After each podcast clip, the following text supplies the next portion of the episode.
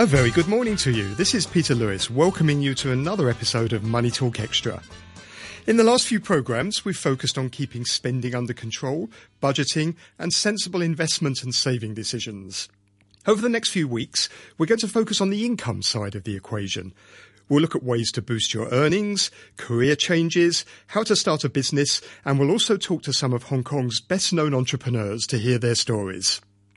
This Saturday morning, we're going to offer advice on finding your first job, discuss how to make a career change later in life, and also look at getting back into work after a period of unemployment. Jimmy Lamb helps a student Money Talk Extra listener in his job search. And in our investment segment, I'll discuss sustainable or socially responsible investing. If you have any questions or suggestions for topics you would like discussed in the programme, or if you'd like to be one of our featured listeners and have an expert provide you with advice on your personal financial situation, then please email moneytalk at rthk.hk. We're also on Facebook, where you can listen to this programme again and find information and links to useful resources. You'll find us on Facebook at Money Talk Extra on RTHK Radio 3. It wasn't that long ago that a job was for life. My grandfather worked in the same job since the day he left school until the day he retired. Our parents may be more likely to change jobs, but it would usually have been in the same field of work, and they usually most likely stayed within their chosen career for most of their working lives. However, these days, the rapidly changing world of work means that for many people, not only a job change is inevitable, but sometimes a complete change of career is necessary. Globalization and the rise of robots mean many jobs are less secure than they used to be, and in some cases may be eliminated altogether. More and more people are dissatisfied with their job or their pay and conditions. The gig economy means many people have flexible and uncertain working patterns. Other people leave the workforce altogether for periods of time and then re enter it later. So, what are the considerations if you're contemplating moving jobs or even a fresh start with a new career? I'm joined now by Lucinda Barber, Associate Director at Wellesley Associates, who are an executive search and recruitment firm. Good morning, Lucinda. How easy is a career change these days for people who are not happy with their current career? it can be easy to change job if you're if you're good. Um, there's many things that you need to take into consideration when you're changing job in terms of your skill set, what the market's doing, and the competition that's out there. Is it easier when you're younger? Not necessarily, because the, the further you get into your career, the more experience you have. So sometimes, you know, when you first enter the job market, the expectations of a graduate uh, are quite high, but the reality of your skill set, you know, it, there can be sort of like a disconnect. Whereas if you're further into your career and you're more established, you've got a strong skill base there which you can sell yourself to to different clients and potential employers. Now, obviously, there's a difference between changing your job and doing something still in the field that you have experience in, as opposed to really deciding, actually, I don't like my career at all. I really want to make a fresh start in something else. So, what are the considerations in both cases? The thing is, if you're already established in a, in a career, you know you're worth a lot more in that market. So your your financial demands or your you know your salary expectations, you know, going to a, to a new job, you'll be able to demand a lot more. If you're actually looking at changing a career, you know, completely, that's one thing you've really got to consider. Is you know you you can't maybe demand as much financially from a salary because w- what you can offer because of the lack of experience, you know, does obviously have to be taken into consideration.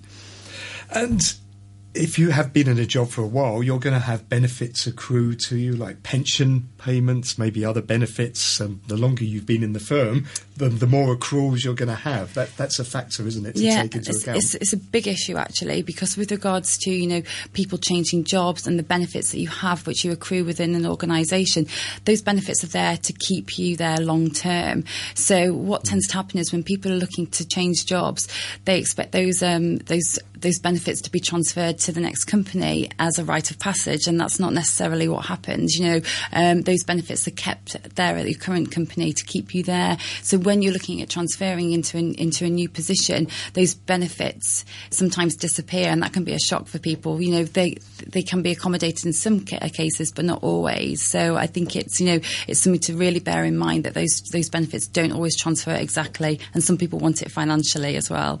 So it sounds like some people do have unrealistic expectations when it comes to a job change. For, for sure, you know, and I think that's another thing with regards to like a, a salary increment um, when people look to move. You know, I speak to people you know, um, of daily, you know, with regards to what their expectations are with a with a salary increase, and some of them are way off in terms of what they think is a is a you know reasonable increase when moving jobs. You know, around about some people think thirty percent is actually you know a, a desirable. Well, obviously it's desirable, but it's not necessarily realistic in terms of you know a salary increase. The, the market at the moment is really between ten and fifteen percent, and and in the bumpy market it is at the moment, I think you know sometimes people are moving for for a same same amount. You know, sometimes there's a smaller increment as, as well. So I think having a realistic expectation um, on what should be a good salary increase, um, yeah, it's it's essential. But you know, if you're moving just for salary, I think there's other issues with that as well. There needs to be a bigger picture in terms of a, of a career move as well, and not just financial. So it shouldn't just be I'm unhappy with my pay and benefits. Maybe it might be better to try and renegotiate them if you're that unhappy, rather than walking out or. well, as long as you've got a good relationship with your with your boss, because that's not always the easiest conversation mm. um, to have. You know, in terms of just renegotiating your salary with um, with your boss, and it should definitely be done over a coffee and not over a beer. Um, so I'd say it's very difficult to, to, to, do that because there's so many differences between um, a business and a potential employer that you can't necessarily compare salaries like for like. Some people are thinking about taking a pause in their career and then come back maybe into the job market later on. Are you finding that's more and more common these days? You do see it from time to time, but I think it's also a case of, you know, you've got to make sure you've built up your credentials before you do something like that. So if you've been a job hopper and you've changed jobs every 12 months and then you take a career break for 12 months, that's not going to be reflected so well. But if you've built up, you know, a substantial uh, um, career where you may have spent three or four years in one company and then maybe four or five years in another company and then a, another three or four years and you decide to take 12 months off, I think that's reflected okay. But you've got to make sure that you've got the groundwork in place before you do it, where otherwise people just think you're jumpy and, and not mm. serious. Are there signs, typical signs, that maybe you are in the wrong job or the wrong career and you should really be considering a change? I think if you're clock watching, you know, for sure, you know, you're obviously not in the great, uh, great career or great job. I think if you're on social media. I think if you're, you know, basically distracted by Facebook or Instagram or whatever it may be, or you're banging heads constantly with internal stakeholders, you know, they're usually, you know, red flags for sure. but let's suppose you've thought this through for a while. You've really decided, I want a job change or I want a career change. What's the best way to succeed and make it work?